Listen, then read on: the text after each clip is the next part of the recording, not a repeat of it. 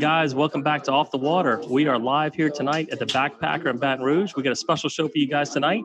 We've got Brendan Bayard and Clayton Schilling are going to be doing a presentation about Paddlepalooza this year. They're going to be providing us with some great tips and tactics for fishing. If we're lucky, maybe we can question them about some places to fish. Uh, with this weather being here in May, the tournament being in May, and with the uh, weather uh, forecasted here. We've also going to be having Brock Miller on shortly to announce some of the prizes. This is uh, certainly going to be an interesting show tonight. We don't have anything scripted. We've got a number of people here. We're going to be announcing the uh, first place and the second place prizes, uh, grand prizes for the tournament, and get some pictures. We're also uh, going to have a video recording later on to get a little bit better view uh, that we'll be posting. It won't be tonight, but it'll be in the next uh, the next couple of days. So uh, looking forward to the show tonight. Looking forward to hearing uh, from Brendan and Clayton, see what kind of stuff they have going on tonight. Um, again, we're in front of a, uh, actually a live studio audience tonight. This is a first for us, Tyler. So, and, and Tyler's actually not on screen tonight. I keep forgetting he's hiding in the background. Uh, but we have a live studio audience tonight. Uh, we're going to be having some questions, some Q and A. Certainly, if you have some questions, maybe you want to ask Brendan or Clayton. If you can put it up there, I will see if we can get to them and ask them online. So what I'm going to be doing shortly is I'm going to be turning the camera around, focusing on Clayton and Brendan. I'm going to go silent for once. You won't hear me for the next hour as we get over to Brendan and Clayton. So, kind of give you a little shot tonight. What's going on? We actually have uh, some Papa John's pizza delivered. There's a few cold beverages, and everybody's having a good time. So, you guys ready? Brendan, Clayton, y'all ready to go? Yeah. We're bulking up the crowd here. So, um, gonna gonna make it look real good for you guys out there and and, and land. So you know it's nice for everybody out there and maybe in Lafayette, New Orleans, uh, Lake Charles that couldn't make the tournament but want to come down and fish it. So right now I'm going to go ahead and turn it over to Clayton and Brendan Bayard. Uh, Brendan's a uh, past champion of uh, Paddlepalooza and Fallen Tide. Clayton certainly has won his fair share of tournaments, including most recently Minimalist Challenge. So we're going to switch it over to them right now, and we'll see. Check back with you shortly. Welcome back, Mr. Brendan Bayard. Hey, how's everybody? All right. Uh, guys, thanks for coming out. Uh, we have our big, biggest tournament of the year coming up uh, this weekend. I think we have 225 people ish registered. We usually draw about 270. Uh, thanks for the opportunity to come talk even though this is the 10 year anniversary of when I won this tournament, so uh, a, little bit, a little bit old. Uh, so take all this information with a grain of salt. You know, there's no hard, fast rule with fishing. Uh, we just kind of uh, do our, uh, you know, it's a probability game. Basically, when you free fish, you try to figure out your best probabilities, be it uh, this is a place where I can concentrate size of the fish. It's all I like to think about it like uh, mathematics, really, when you're fishing. Uh, these kind of baits give me a higher chance probability to catch a, a bigger trout. These type of baits, this kind of presentation gives me a higher. Yeah, that's what I'm going to want to do right now. Doesn't always work, but as you fish, as you have a degree Okay. catching, you kind of build a repertoire. It kind of comes together like uh, like a plan, if you will. How, would- how would you decide?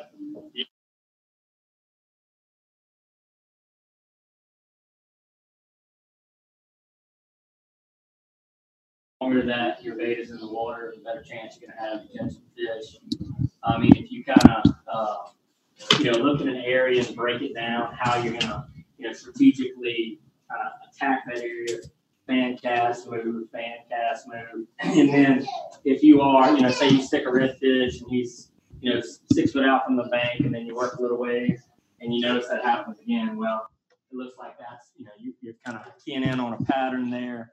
And uh, and so then begin to work that pattern and and uh, I think your probability goes up with that. Like Brendan's saying, you know, it's all kind of approaching it uh, in a way that best gives you a chance for success and looking for patterns and and really kind of reading the water for that day and trying to trying to pick up on some type of pattern because it, it changes and I call it reading the water like when I'm out. I mean, you you know you can go pre-fish and you can have a plan and then you get out there and conditions have changed and it's just kind of don't just get stagnant and just stick with one thing that you kind of always feel comfortable doing. You kind of change it up and, and try to key in on something that you know that works. And some of the best pre-fishing days I've had have been the worst fishing days. Uh, what I mean by that is I've tried several areas pre-fishing, and they all kind of more or less stank. So I weeded those areas out, and therefore that next time put me in kind of a desperation mode. I kind of thought outside the box. I went to some areas I hadn't otherwise considered, and that ended up making the difference. So a good, a bad day of pre-fishing sometimes is a blessing in disguise. So I mean, I can't tell you how many times that's happened to me where Yeah. you you fish in the tournament blind, but sometimes that's better than going back to what you know wasn't producing. Yeah, I mean, you have a tendency to, you know, you, you go into your memory and recall all these different spots that you've caught something, and it's real. It's hard not to want to go back and try to repeat that, but you got to you got to be flexible, and uh, and just know like, I mean, you obviously want to be in an area that the fish are in, but don't just you know always go to that one point or that one oyster bed.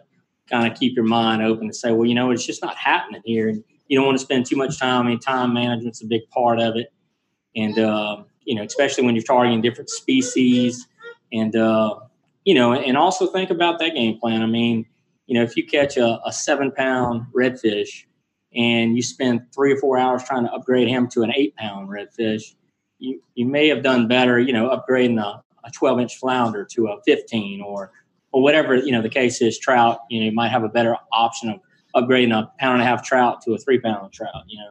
And so kind of look at all that and kind of put a game plan together. Okay, I'm going to fish from this time to here, targeting this, and if I don't get this, then where am I going from there? And just kind of have a plan before you hit the water. In order of importance on different uh, conditions, I would say that as long as you have some clean water, you have some hope. If you're fishing like dirty water, that's kind of when I start to think about moving. Wind direction plays into that, but if I'm in a in a windward area where there's a lot of swells and waves, but it's still clean, I kind of actually have a lot of success in places like that. The fish tend to notice you in their area less. You tend to fish catch fish closer to the boat. Uh, they're just kind of in the whirling dervish. They don't notice you in like you're in some really calm lake where you have to kind of make those, you know, hundred yard casts and, and kind of really be on your cast game. Uh, I mean, in rough conditions, as long as the water's clean, I think you have a really good chance. And I would almost encourage trying that sometimes if it's if it's not uncomfortable to fish. I mean, certainly you don't want to be in the surf, you know, riding, you know, right before a, a breaking wave, almost where you're like catching your breath every time. You're like, oh, I'm drifting a little too close.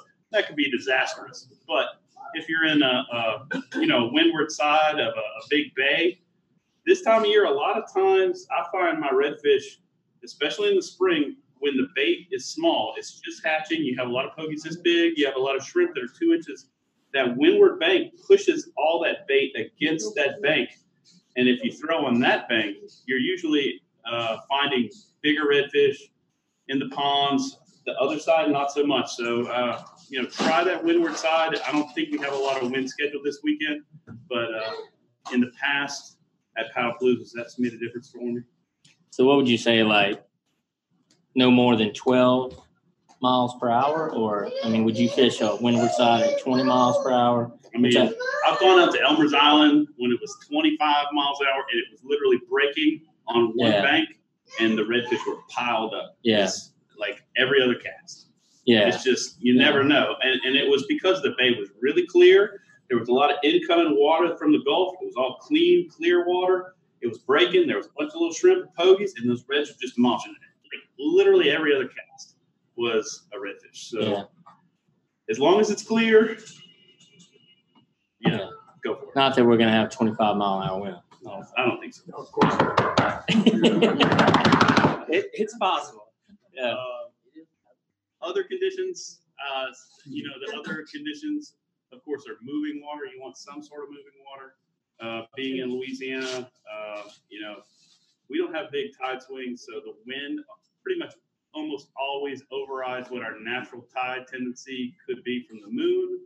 Uh, if it's not very strong, uh, if you have a southerly wind, you're going to have an incoming tide. If you have a northerly wind, it's going to be outgoing. Um, if you have a mild tide, the wind's certainly going to play a bigger issue. If you have tide and wind against each other, you're going to have bigger swells. That's going to create rougher conditions. Um, you know, certainly choke points like the uh, the passes and bigger bay uh, entrances and bayous. Those are all going to create their own tidal systems comparatively to like duck ponds. So if you're in a low tide time of day, you might want to switch to a bigger choke point area. I like to hop around spots a lot. I don't know about you. Uh, I might hop spots at Paddlepalooza, you know, sometimes like 12 times, sometimes maybe five times.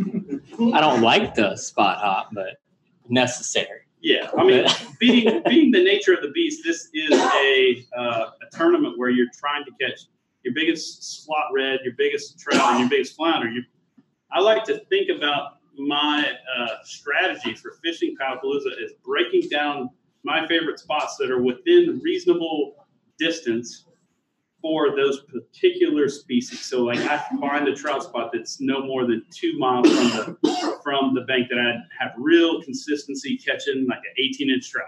And if I go there and I catch an 18 inch trout right off the bat, might give it 30 more minutes to see if I can upgrade, but that's pretty good. I mean, I could spend eight more hours maybe catch a 20 inch trout, but that's not what we're here to do. We're here to catch a, a decent trout, a big red, and a flounder of any size, really. Uh, if you look at the numbers, the last few years, I think there've only been, you know, maybe five or 10 slams caught. If you catch a flounder, you're basically guaranteed, if you catch the other two, to place. So, I mean, think about that flounder as like a $500 fish. I mean, fish for it hard. That's what you really want to fish. That's your money fish. I would almost say that's the most important fish, if if it Yeah. I mean, your redfish certainly anchors your weight if you want to be in the winning, the top three.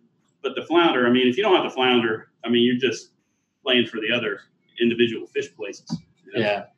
Yeah. I mean, yeah, you definitely want to have a strategy to to go out and look for all three species. But and I mean, this year I'm seeing a lot of reports of flounder being caught. I think that uh, we're going to have a very flounder heavy catch this year, so it could be a little different. So you may have to really think about getting that big trout and getting that big red, which kind of is cool because I mean that's the whole you know purpose is really put together that that perfect slam. Um, but yeah, I mean, one year I, I caught a flounder and a trout early and could not catch a redfish. I mean, and that happens. You know, I fished for seven hours just trying. Man, yeah, I think the redfish is a gimme. You know, most days you can get out and get that.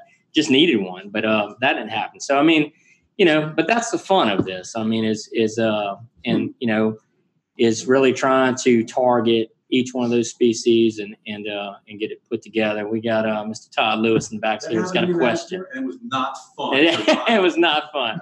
Yeah. Well, I mean, you know, competition, it, it obviously has its moments of frustration. Uh, but, you know, I usually reflect back on the tournament in better light than on that day whenever I've had a frustrating day like that.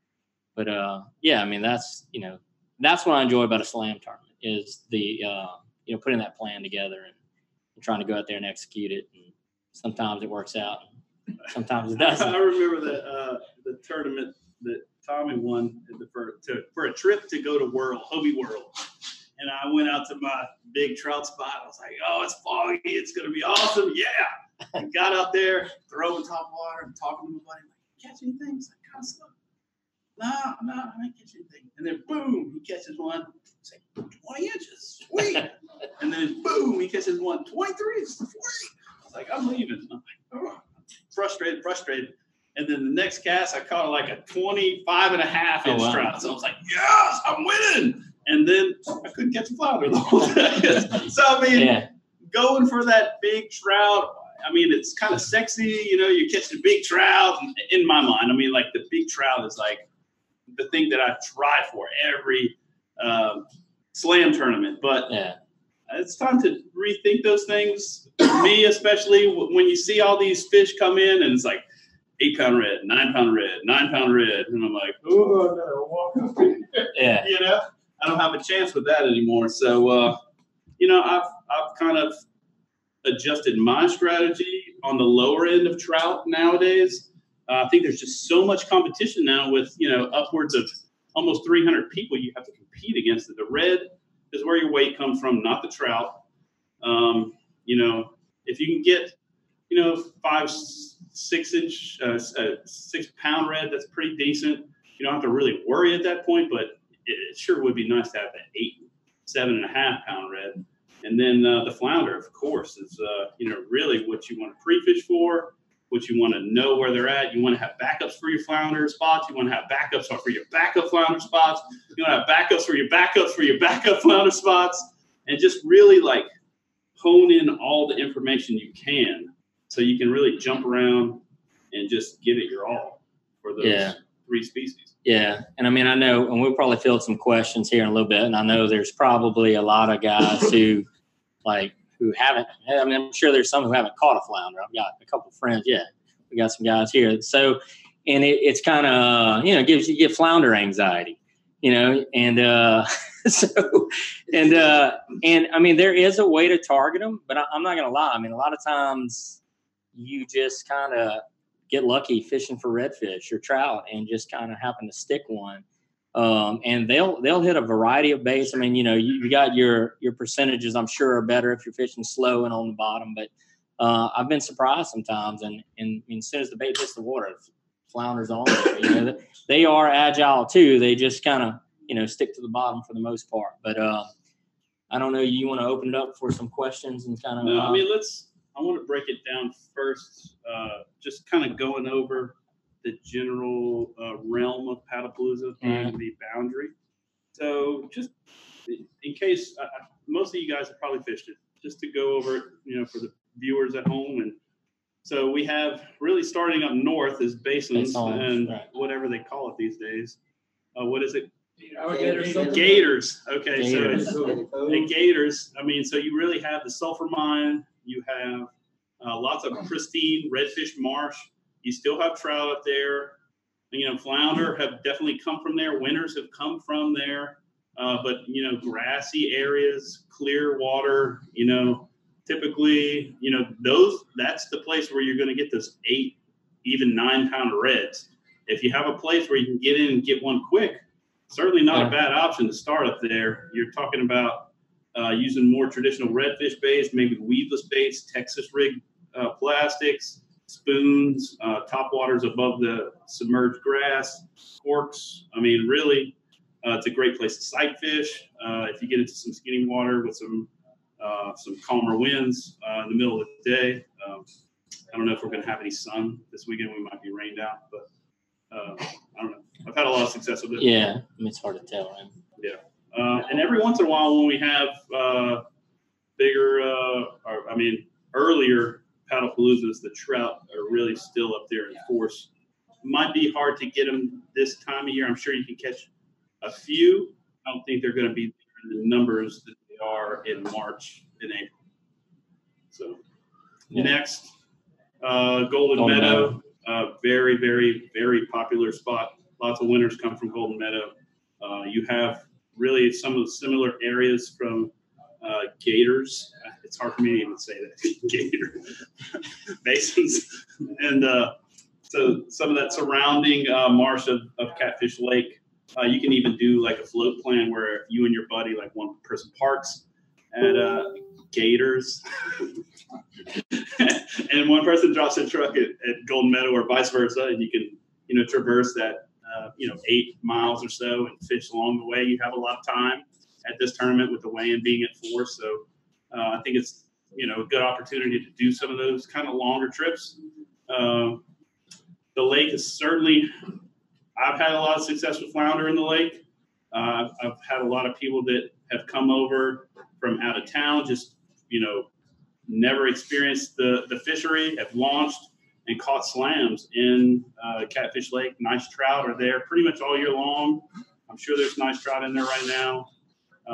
Big redfish as well. Maybe not quite as consistent as as uh, basins, but you know, definitely lots of big reds come out of there. Uh, I don't know. What do you think about the fishery? Yeah, I mean, I, I think uh, I love Golden Meadow. That's a great spot. I feel like you could do all three species there uh, this time of year. I, you know, I, I haven't been out recently, uh, not too recent, uh, but I still believe that there are trout in there. Like you said, I feel like there's some resident trout that kind of stick around all year. Um, but yeah, I mean, that's a great area. If you got you got some some depth you know, and um, you've got everything. You've got your marsh, you got your ponds, you got open water, you got oyster reefs. You have a lot of variety than if you were going to, uh, you know, let's say gators. Uh, it's mostly going to be, you know, ponds and, and grass and, um, you know, more of a redfish spot, I would think. But, uh, you know, moving a little further south, you start to kind of ride down Bayou Lafourche. Lots of areas uh, you can put in on the side of the road. Um, I've caught lots of fish just right in the main bayou itself. Uh, there are lots of little hidden oyster reefs along the edges there. Um, they're flounder in there now. They're trout in there now, and, and and I've seen some really good reds just running along the main banks of Bayou Lafourche. Um, and sometimes, you know, if, if you're fishing the ponds and that just doesn't seem to be working out, maybe back off and start fishing those edges. For some reason, they've moved out of there and they are on that, that main bayou there. Uh, and then you run that all the way down to Leeville. Leeville, I mean, a lot of people are super familiar with. Uh, a lot of great fishing, a lot of variety there. Uh, tons of rock piles, you know, um, oyster reefs, you know, for your trout. Lots of marsh for reds. I mean, uh, you know, that's one great thing about this this event is you you. I mean, it's a lot of people, but there's a lot of area to fish, and a lot of variety, and uh, and I know like you can drive yourself nuts thinking about all the all the places, and um, I mean, just kind of do your homework the best you can, and if you get a chance to go down there and pre-fish, a lot of times like what I'll do is is try to eliminate water. I'll go pre-fish a couple spots that are kind of like plan B spots for me just to make sure that like I don't get over there and it's on fire. And then you know, I might would change my mind. But I kind of have my spot that I'm going to, but I'm gonna just kind of rule these places out. And uh, you know, you get there and you catch a flounder, you're probably gonna go back, you know. But uh, you know, so Leeville down, then you start to get down to the so big. I mean, yeah. it's like that's kind of why we have minimalist challenge there. We could literally have the whole field of 300 people fish Leeville, and it wouldn't really be a problem. I mean, you can think about Leeville as uh, four quadrants with the Bayou Lafourche and the southwest, southeast canal, and you could go pretty much any direction, northeast, southwest, and not run into anybody if you paddle far enough. And I mean, you can fish that place 20 times a year and never fish the same place. Lots of area to spread out in, uh, especially if you're willing to paddle, you know, three miles or so. Uh, some of the best days of fishing down LA1 I've had personally have been in the Leeville area. Uh, talk about a great place to catch a big resident trout. Uh, I mean, you hear kind of, you know, um, as as far as trout fishermen go, uh, I mean, you have the beach, which gives up really big fish. You know, this time of year, May especially, um, and then also Leeville. Those two areas, I think, Yeah. if you would argue with any trout fishermen, they would say those places give up the biggest trout. So I mean, if you could, I'm not saying you should focus on big trout, but if you ran into an eight pound red and a flounder at 8 a.m., might be a good place to check out. Yeah. Yeah. I mean, one of the, the biggest trout I caught last year was 60 yards from my truck in Leeville on Oyster Reef, third cast. Like, didn't have to work hard at all. It's a place that you see people wade fishing all the time. And you're calling, man, this gets a lot of pressure, but it was first thing in the morning. You know, everything's kind of calmed down overnight. And I think that's kind of key for those real close areas. You want to be the first guy in there you know, getting getting to uh, kind of pick off that first big fish first thing before you kind of stir things up. But uh, Where But it- exactly is this oyster? it's in Leeville. Yeah, it's in Leeville. No further questions. You can see the bridge. Yeah, but uh, yeah.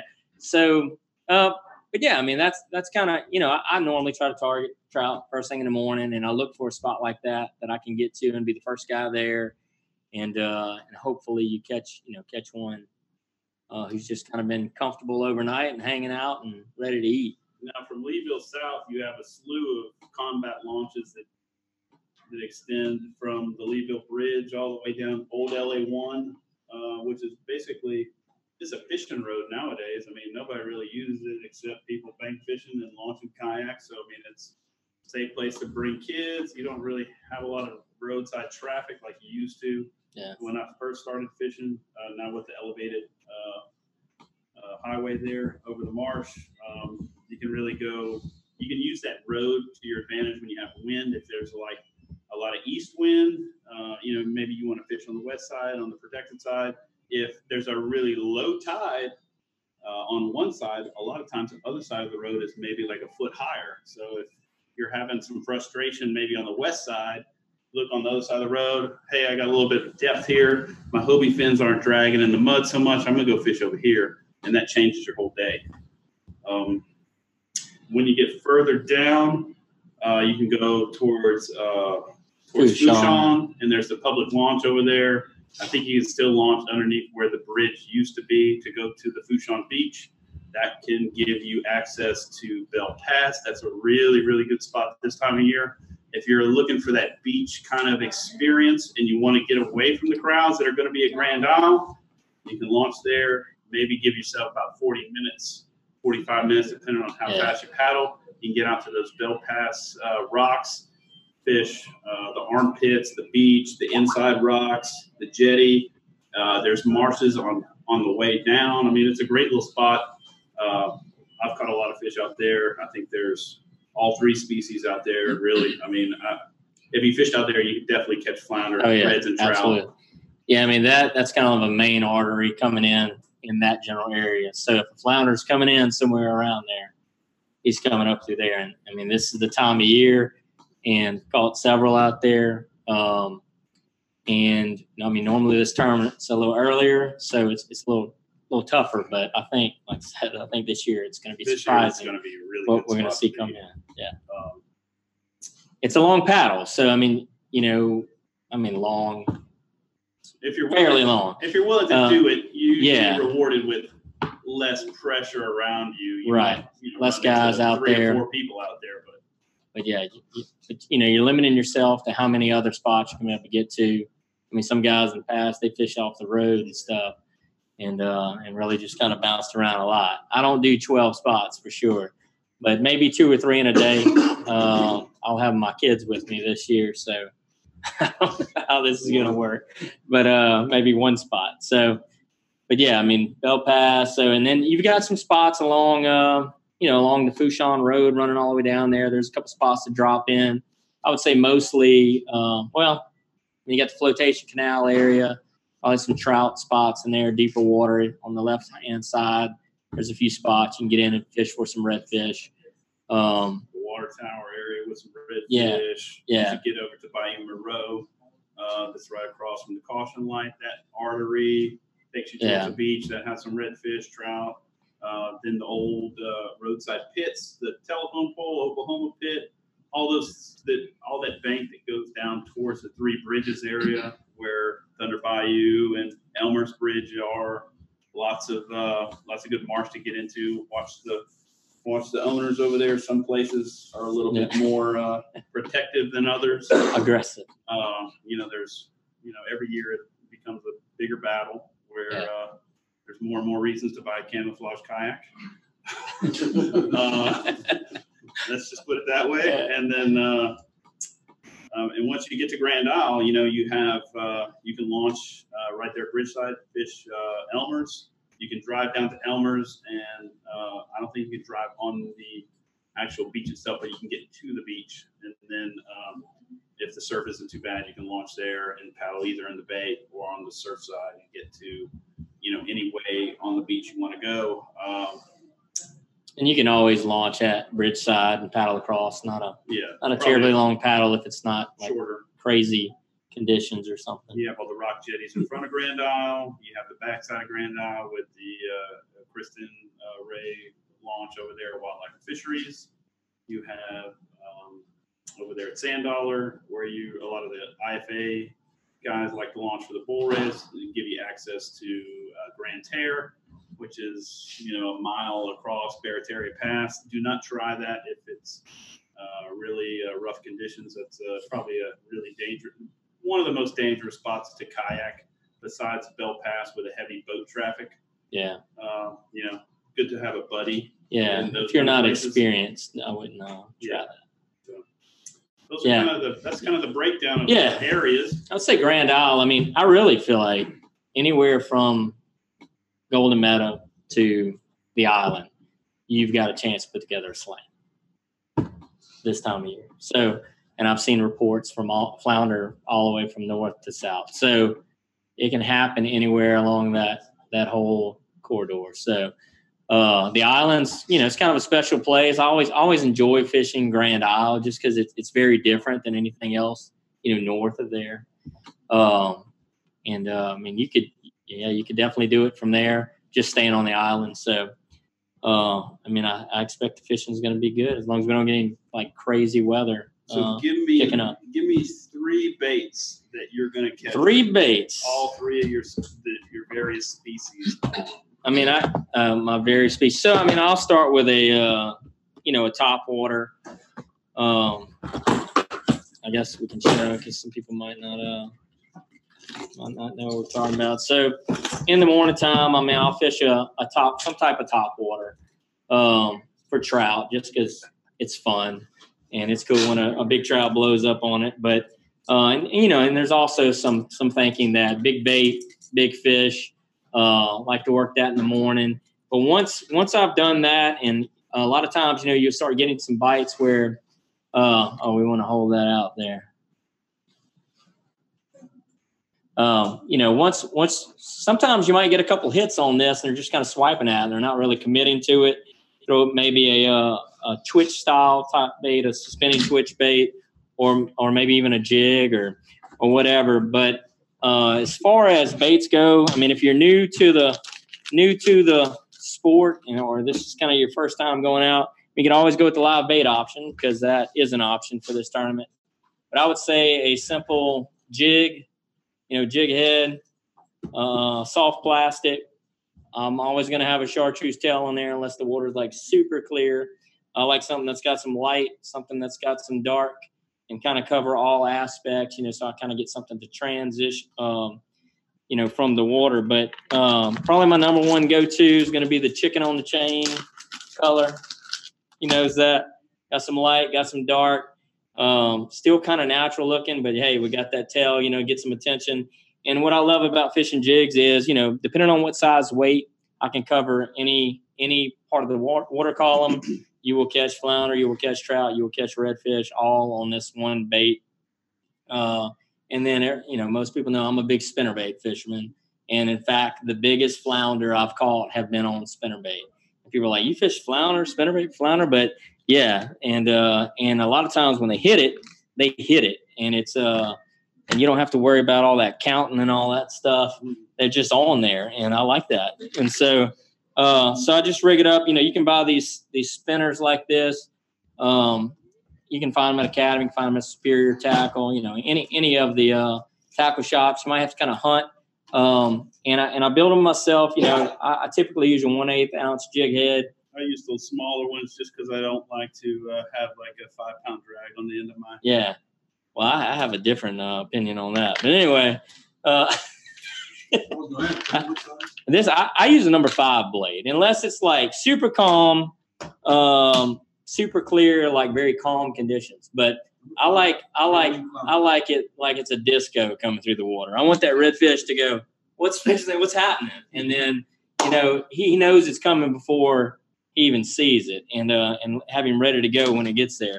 But yeah, number five, number four blade is typically what I use. But those three baits, I mean, I'm starting with top water and then I'm going to jigs and spinner baits. And I've caught all three species on spinner baits. Big fan of the spinner bait. Uh, you know, if things are real slow, uh, you know, I may may switch to some gulp, put some of that, try to get that scent. The, the I don't have any with me, but the gulp, uh, chartreuse, you know, the little swimming mullet, which we all I'm sure have in our bags, uh, and uh, that's a great go-to flounder bait as well. Put a little light jig head, 16th ounce or 1 8th ounce, and just kind of bounce that across the bottom, and um, and hopefully get lucky and, and, and land the big flatty. Mm-hmm. Uh, just like Clay. Tell me about your baits. Okay. Uh, I like bring like a million different top waters because uh, if, if I throw it, if I, if I throw it a spot and I get some action, I don't want to throw back with the same exact top water because a lot of times I've, I've thrown the same top water for the same fish, and as soon as I change top water with a different presentation, like maybe something quieter, something bigger, something smaller, I get the bite. It's almost like he's like, oh, I saw that. give me, and then you kind of surprise them a little bit. Uh, kind of same thing goes with letting a spot rest where you get a bite. You don't want to keep pounding that same spot, so you go away from it for 10 minutes and then you come back and he's ready to go again. If you miss a really nice fish, kind of mentally mark that area. Maybe leave, maybe try a different bait, but don't give up on that fish. Come back, uh, try it again. I have a couple of different top waters that I'll try this time of year. I mean, the skitter walk is pretty much uh, a medium sound. It's not too loud. It's not too quiet. If I want something louder, I'll go with the she dog. Uh, if I want something quieter, I'll go with the traditional um, MirrOlure. Now, this is kind of a, a lure that I bring out during shrimp season. It's the Ghost Walker. What I like about the Ghost Walker Is the really- name. You like the name. it's really not very uh, it's not very assertive it's really quiet and when shrimp are popping they're just you'll notice them they're just kind of basically this one barely just does a little dance on the water but it's filled with liquid so it hangs really low in the water so fish don't miss it but it's uh, it's really subtle i can cast it a really far distance which i really like uh, and it kind of mimics those shrimp. This time of year, uh, I'm usually fishing either really small pogies or shrimp for trout. So this one does really well for me. If I'm just covering distance and I want to get noticed, maybe something like this. But if I'm working actual bait, this. Um, a lot of times, if this time of year, if, if the top water is not doing it for me, or I'm getting kind of slapped at it, you know, I could go with a, a, a MirrOdine or a slash style bait, rip bait, uh, you know, something like this. This kind of just hangs in the water, kind of dances, makes a lot of flash, a lot of vibration. Doesn't sink particularly low, stays at the top of the water column, and so it's still kind of presented like a top water, but it's just a lot more natural. The fish really don't hesitate uh, on trying to eat it. Um, kind of like what you would do with a, a but it's just a little bit more natural, a little bit more realistic. Um, these don't cast as well as MirrOdines. That's the only problem. So you really want a real light rod that loads very well, some light lines, something not crappie light, but I mean something on the lighter end of the saltwater spectrum where you can really fling it out. Uh, I just have a variety of those lures. I have all these big tackle boxes up here. I'm probably going to pick three out of here, put them in kind of my go bag tackle box for the day, if you will, so I don't have to carry all this. Really, once I see the water conditions for the day, where I'm fishing, I'll make my assessment of what I want to collectively grab from all this gear.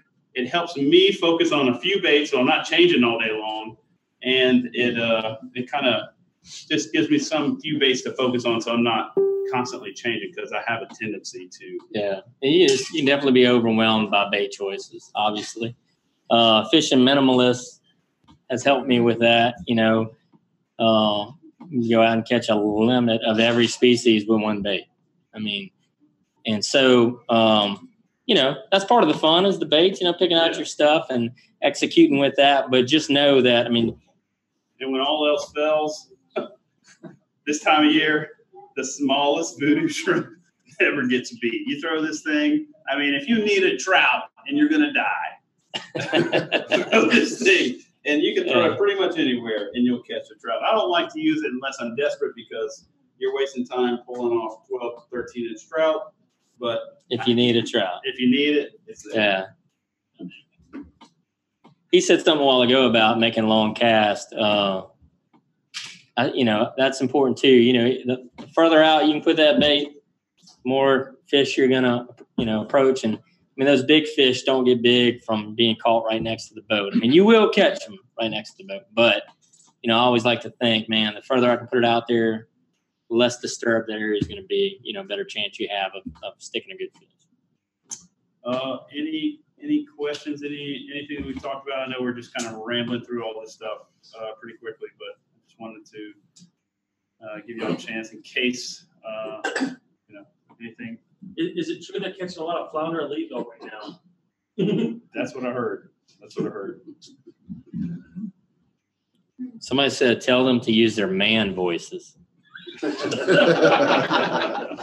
come see me at the tournament. All right, guys. If you're some sometimes you have to use a, a a cork or popping cork just because the fish don't want top water. What type of bait do you normally like to use if you have to go switch over to a popping cork? I always use shrimp imitations. Uh, it's just, it's always worked for me. I know a lot of people use like a light jig head with a gulp or something on there. I just, Yeah. I just like the real slow flutter of a, a nice shrimp, uh, a DOA or a, a voodoo or a gulp shrimp. Yeah, same thing here. A DOA, voodoo, or and I also like to buy um I, I call them flutter hooks.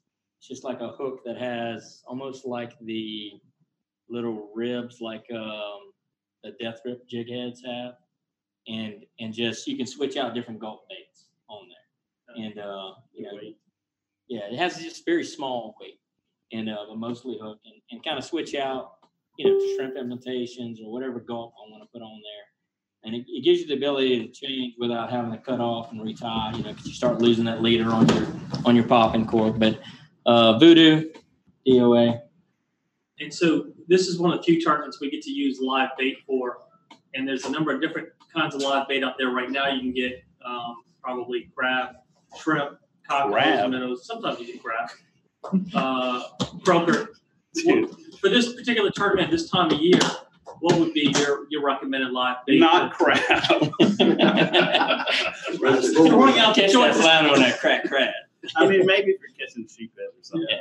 So what, what, say between minnows, croaker, and live shrimp, what, what do you think is your, your recommendation? Your I mean, minnows. I mean, since flounder are so important, I mean, you can't go wrong with minnows. I mean, I know that might not be what the the reds and the trout are feeding on that day, but I mean, I guarantee you, like flounder are always feeding on minnows. I mean, if, Yeah. if you see minnows in an area, a bank, I mean, I would fish there for flounder. I mean, that's like such an indicator for flounder, and you can keep them alive with the greatest of ease comparatively to other bait types. You know, pogie being the hardest, where you know you need the pogie saver, and you need to put ice in the water, and you need a round bucket. I mean, it's, it ends up being a job. You know, by the end of the time that you're fishing with pogie, whereas like cocahoes, I mean, you can like get a coffee can, you put them in there. You can leave them, forget about them, go eat lunch, come back to your kayak, they're Wake still up, there. I mean, it's awesome. I mean, I love I love fishing with cocahoes. Uh, I mean, live shrimp. I, I mean, I I carry dead shrimp sometimes just just because uh, if it's the fishing, you know, you see reds and you're sight cast and you're just not interested. There's dead shrimp on the bottom, bro. Yeah, dead shrimp on the bottom. But I, I mean, I'll have my boys with me. I'll have some dead shrimp, caught flounder. On, you know, you can catch trout on dead. I mean, you know, um, so yeah, yeah, you can catch catfish. I'm sure. Uh, but yeah, I mean, um, cocahoes and shrimp.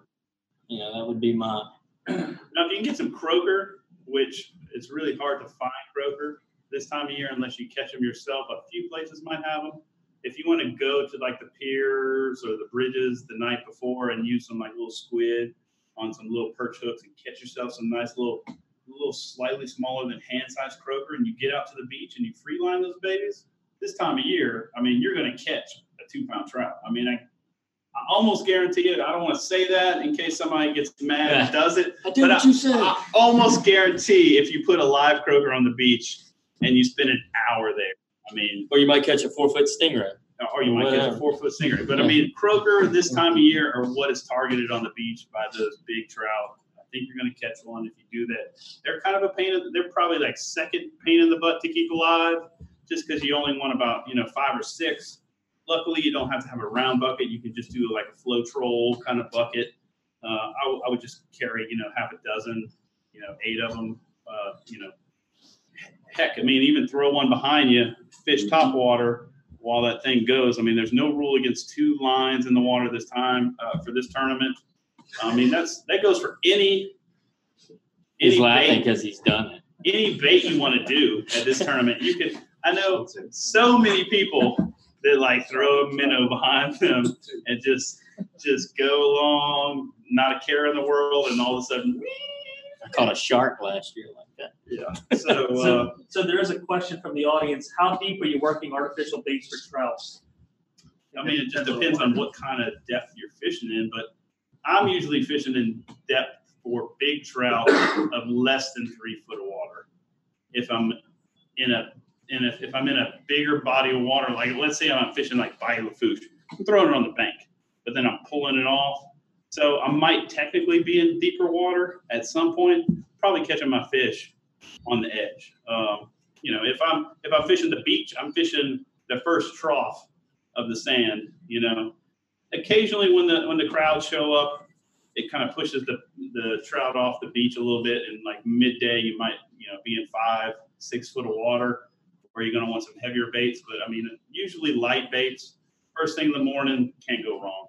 I would uh, I would always fish towards the top of the water column or shallower at the Yeah. beginning for the first two hours. And that, I mean, that depends on the temperature, you know, what's going on. But for this tournament, this time of year, I would say, yeah, three foot, kind of the sweet spot. For, I mean, we don't have an extreme temperature either way, you know.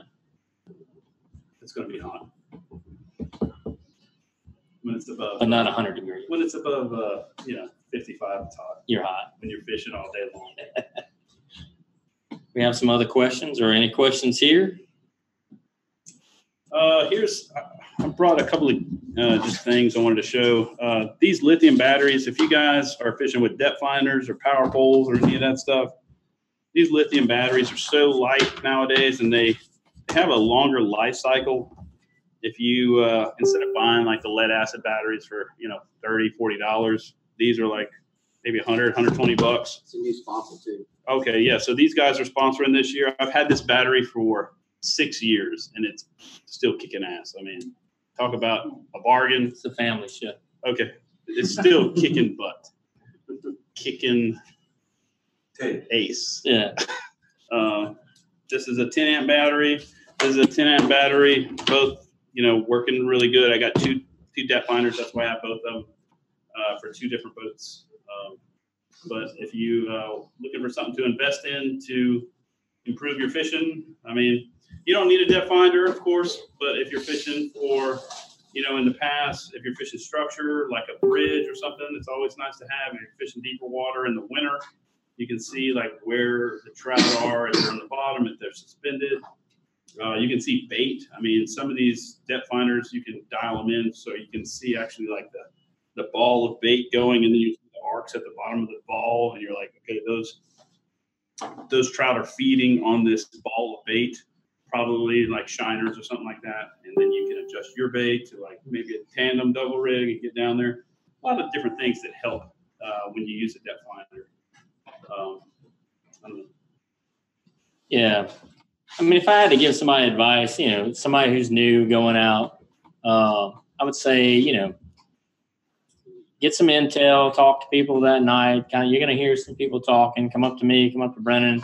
Like, we're not, no, seriously, Sean, we're not gonna, we're not gonna give you like some crazy wild goose chase, and uh, we'll give you some advice on, on areas. You had to get up on that one.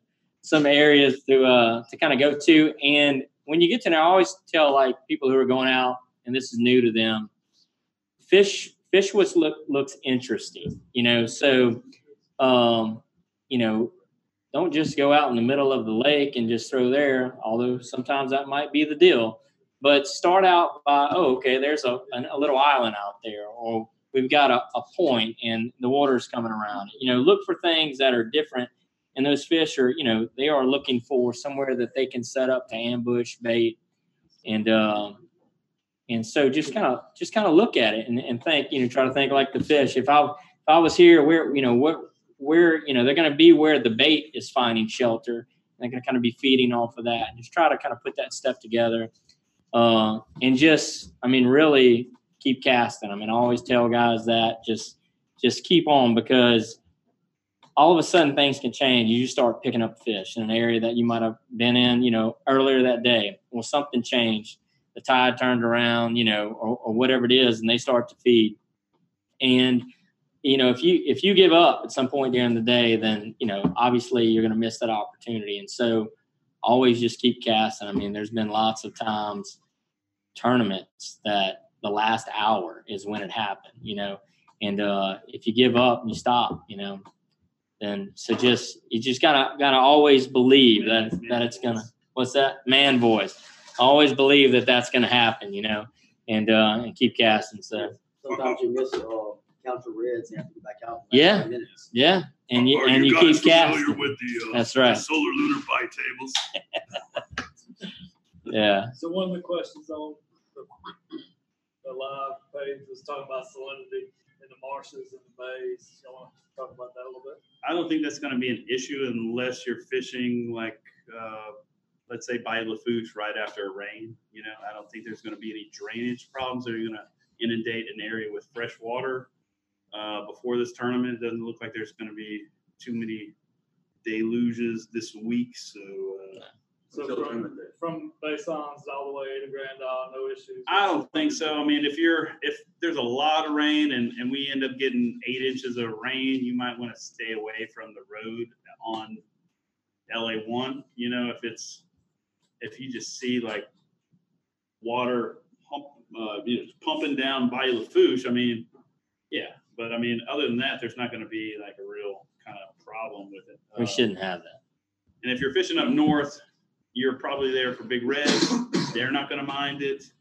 Uh, I just I don't see it being an issue at all. Uh, the solar lunar bite table for this weekend, they have a minor. Uh, I think it's at 5:30 to 7:30, which is in the morning. So you'll have the minor first thing, and then the major, which is going to be like 11:30 to 1:30.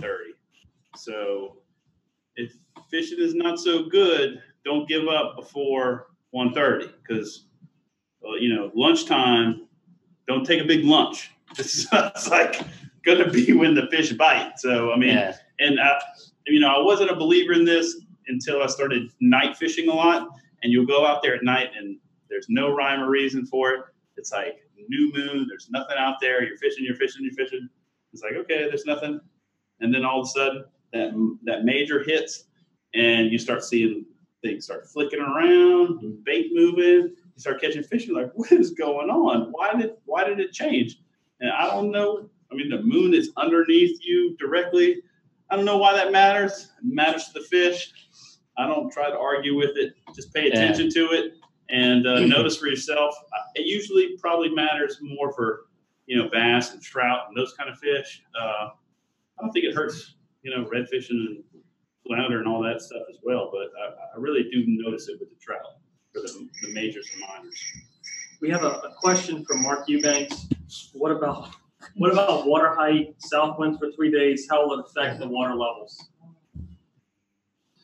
I mean, south wind at five miles Six an miles hour. an hour. That's not going to affect it. I mean, it, it'd have to be like above 15 for it really to hold the water above the low tide fallback. We shouldn't have any low water though, I don't think not so. with south winds. No. So his base on spot will be red. Uh,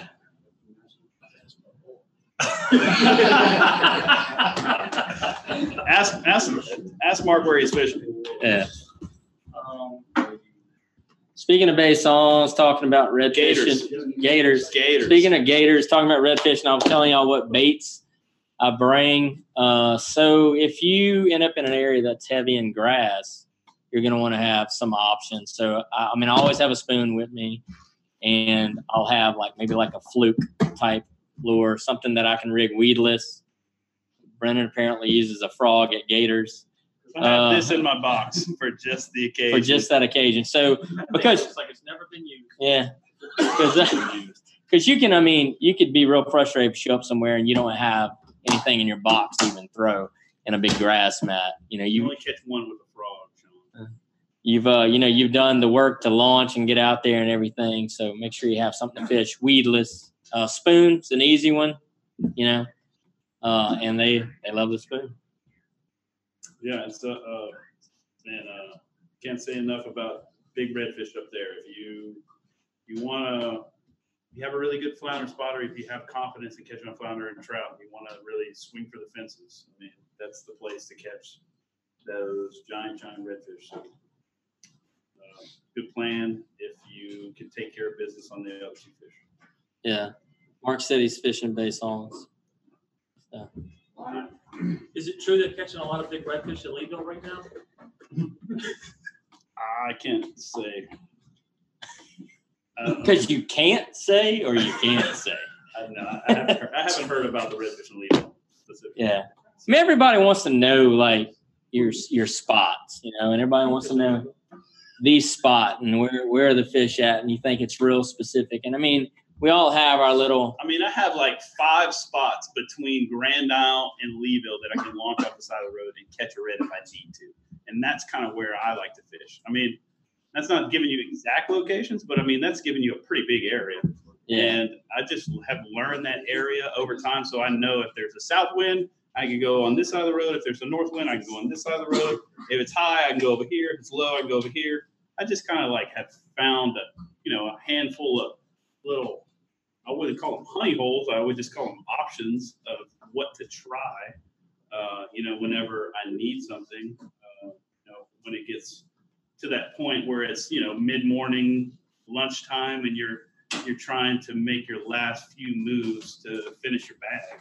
Yeah. You know, you pro- probably want to make sure you have given a shot at all three species before lunchtime. I mean, if you're waiting until after, you know, 1 p.m. to start focusing on your red, I mean, I, I think I think that's kind of uh, a little risky. Yeah. You know, Brendan, that's a good question. Um, is there a particular order that y'all try to go after your fish to target which one first, or, or especially this time of year in May?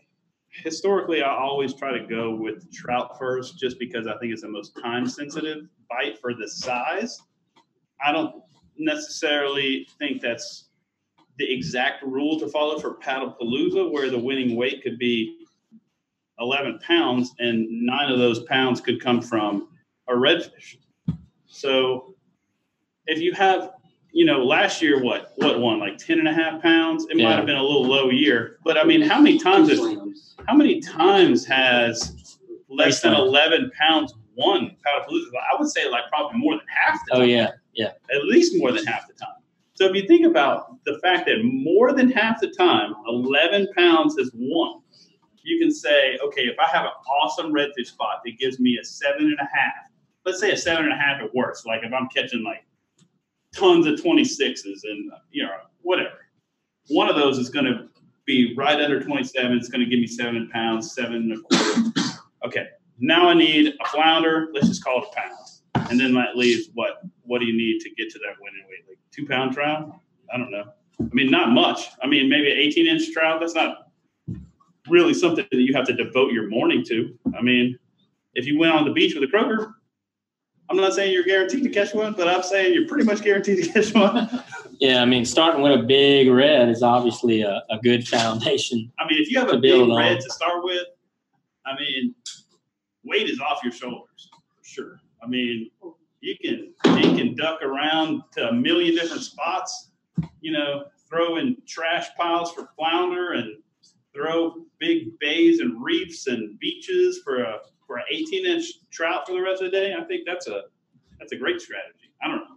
I've never really had the success that way, but maybe that's why I'm losing nowadays. Are there any places on the side of the road where you're not allowed to put a kayak in? Yes. There's plenty of spaces like that. Yeah. Um, Like typically, particular, for example, Homer's Island, it's all, it's all a park, right? You can, you can do it anywhere on that road. Yeah. yeah, Yeah. right. Yeah, you can launch Yeah. anywhere there. Uh, pretty Hmm. much all everywhere that there's a camp on old LA one, you're going to want to not launch within 100 yards of that camp. You know, that's But on where, where the water's going underneath and all that. where it's, where the bridges are. You can certainly launch there. Um, you know, the you- bridges on the, on the Grand Isle side, they put a lot of rocks where it used to be easier. Yeah. Breaker rocks. Yeah, it's a little bit harder now. Um, and then they have like where you used to be able to launch at the radio tower. They have that big rope that goes, uh, you know, basically a lot of people used to wade fish there in the winter, and it would be ridiculous. And I don't understand why they did that because you'd have all these carloads of people come out, and there'd be like shoulder to shoulder people casting in that pit, and you're like, man, that's that's just nuts. I mean, so I mean, when when people take advantage of it and just kind of overfish it, and there's like family picnics at somebody's land, yeah, I can see them shutting it down. Yeah. Uh, I mean, one or two packs where you're moving and not hanging Yeah. in a hole all day long and inviting all your friends, probably not going to have any pro- problems. Um, you know, and, you know, certainly if you see any gates, any signs, you don't want to go there. Um, we don't have as many problems here as we do like at uh, Fall and Tide, where there's a lot of you know gate access. You know, like hey, this this pumping station's closed, we need a key, or any kind of weird stuff like that. So, I mean, for the most part, I think you'll be safe anywhere, uh, anywhere that I can really think of. Um, Yeah, I feel like you kind of know if you're launching an area that's kind of iffy. I mean, there's normally signs or there's a gate. But in it- I don't think it's like a, a big deal if you get run out of a place. No. But you don't want to you get asked to yeah. leave, it's Yeah, at your own leave. risk. You pay a if you pay a trespassing ticket, that's on you. That's not part of the. It's not part of our duty to. Yeah, the only, the only thing Yeah. I was told by the local police was make sure your vehicle's facing the wrong way. Hmm, yeah, What's up? If you're facing the Not wrong way, polygraph. yeah. They don't ask about trespass. Yeah. I will tell you, if you go to like, say you go to Belle Pass and, and you get on the beach there, I've been run off of that beach before. They'll come out, yeah, they'll come out and, and run you That out of was when there. They're doing BP cleanup. No, no. Um, but I mean, if you're in your kayak, there's not much they can do. But I beached it and was just kind of surf fishing. This cart came out of nowhere and was like, "Hey, you got to get off the land."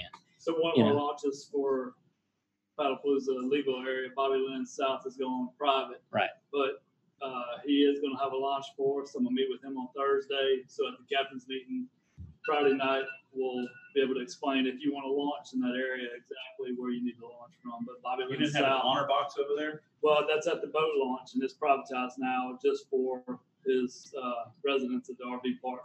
So there's going to be a spot closer to Highway One that we'll be able to launch from, and I'll have that information for the captain's meeting Friday night. Yeah, I mean, you can launch at BBY Marina, which is It's not far from to the South. to the south of. I mean, and they, Couple they hundred yards. it's five bucks, and Yeah. you launch right there, and you don't even have to worry about Bobby Wood South. So he, he's going to have a kayak launch specifically for us. So that's something we're working on. what about, what about the, I went and looked at the old map and it mentioned the Texaco on Old Highway one. Yeah. It'd be like north of that, is that open? Yeah, yeah, that's open. That's that's uh, one of the most public areas. Uh, Cause it Really? looked like there was cars, you know, when you look at Google Earth, it looks like it's. Oh, yeah. Got business that's there. old LA one.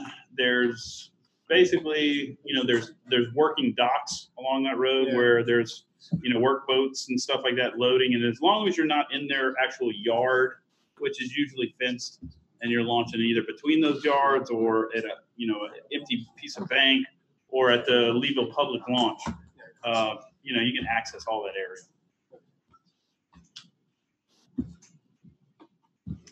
All right, guys. Uh, I think we've uh, given everybody enough uh, info to uh, at least have some success.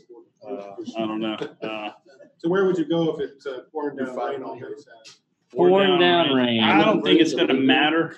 I don't think the rain is going to matter. Uh, you know, it's it's really the comfort level of the fishermen. We had the same rain situation at championship this year.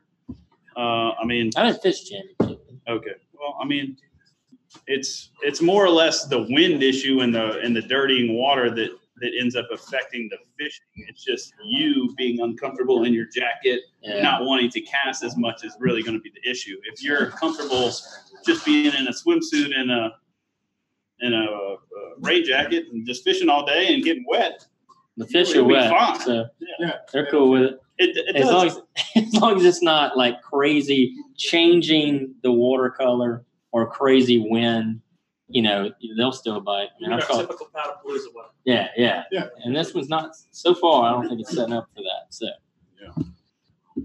All right. Yeah. I mean, I like I like a little bit of uh, overcast skies. It keeps the sun off you all day. I mean, the wind Keeps keeping the- gnats keeps off. the top water bite going all day This morning it was long. 20, 20.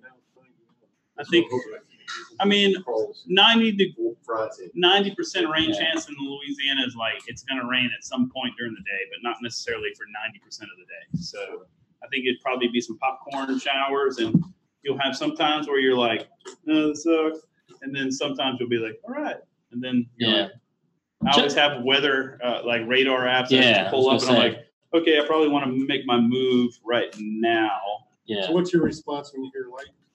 Uh, lightning is. you is. can't say that on it. no, uh, I mean, yeah, check you know check your radar. It happens. We've all been caught, you know, in the lightning. I, my response is I put my Go rods down and get out of there. I mean, We have a, uh, you want to explain the Brendan rule that's made for those situations? yeah, Which one has to do with lightning? Have a lightning element? Bad weather. If you hear it full. Yeah. Road fishing, road fishing rule exists really. Had that. doesn't have- yeah. It starts to, Where you hear fire break. Oh. It has to be launched. Yeah, so you have to if if say the weather's so bad that you want to get off the water and it's the safest thing to do, then you can launch the kayak out of the pickup truck and touching the water is constituted launch, right? And so and then you can fish it's is it a hundred yards? Hundred feet. Hundred feet. Hundred feet from that launched kayak. I have a kayak in here just for that occasion. yeah, because we would all ride down the road and see Brendan's kayak in his truck, and it's a kayak tournament, Brendan. and so we uh, we had to come up with something to. Uh, is that the year you won it? I think the weather was real bad. The year, He- he's choking up. up a redfish in the year I won, I paddled to Elmer's Island against 40 mile an hour winds to get to Elmer's Island to catch a flounder. That's when the gate was closed. You cannot drive down the road. That's when there was like a cut through the levee, kind of where there's a Yeah. whole fold. I don't know if, I mean, if you guys remember like 2008. I mean, that was like a long time ago, 2009. I mean, it's so different now, but it used to be the most awesome little area. The marsh would drain through this cut and then it would go to the beach through all this maze of little islands and i mean it was just flounder paradise. And to get there you really had to like paddle two miles. And what was that day just straight wind. I did that i got my flounder after fishing for two hours because it was so windy it was hard to get your your lure down to the bottom then i got up and then i remember me and ben roussel fishing one of those pipes on the side of the road. And I caught a trout. He caught a trout. We just kept catching trout. We're like, this is awesome. And so I got my trout, and then I just started hopping around looking for reds. And the water at that point was so high that it was like over the road. Like we would have to walk to a ditch, like just like a little ditch. And and you didn't know if you were going to step in the ditch because there was floating grass. The wind was so high it was knocking dead grass and it was floating like a like almost like a bass pond. And so I remember throwing my bait in a in a just like a little ditch. Not that you would ever launch there, but the water was so high it was kind of big. And so I threw and I was reeling it back to my feet. And like about three feet in front of me, there was like just floating reeds. And when I got there, that red came under the reeds. He was right by my feet the whole time I was fishing, but he came out and ate it right there and then he pulled it directly under a down power line. And then so I had to put my rod down so he would go underneath the power line and not break off. It was, I still vividly remember that fish to this day. It's awesome. cool. All right. Anything else? no? No. thank you. Thank you. Thanks for coming out, guys. Questions? Yeah, Guys, we're gonna uh, give us just a minute. We're gonna reposition and uh, we're gonna have Brock with the backpacker show us uh, the grand prize, his first and second uh, prize for Paddlepalooza. So give us just a second while we set up.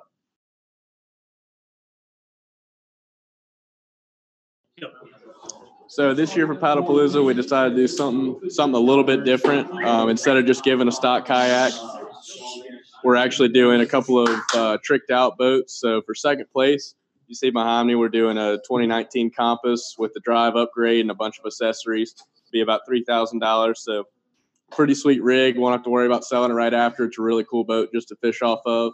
Um, then for first place, the grand prize. What type of accessories you guys? Oh, actually, on on the compass, doing an H crate. Um, also have a marine mat in here as well. Busy Carbon Pro. We'll throw in a couple of rod holders as well. So it's gonna be a pretty sweet rig, ready to go on the water.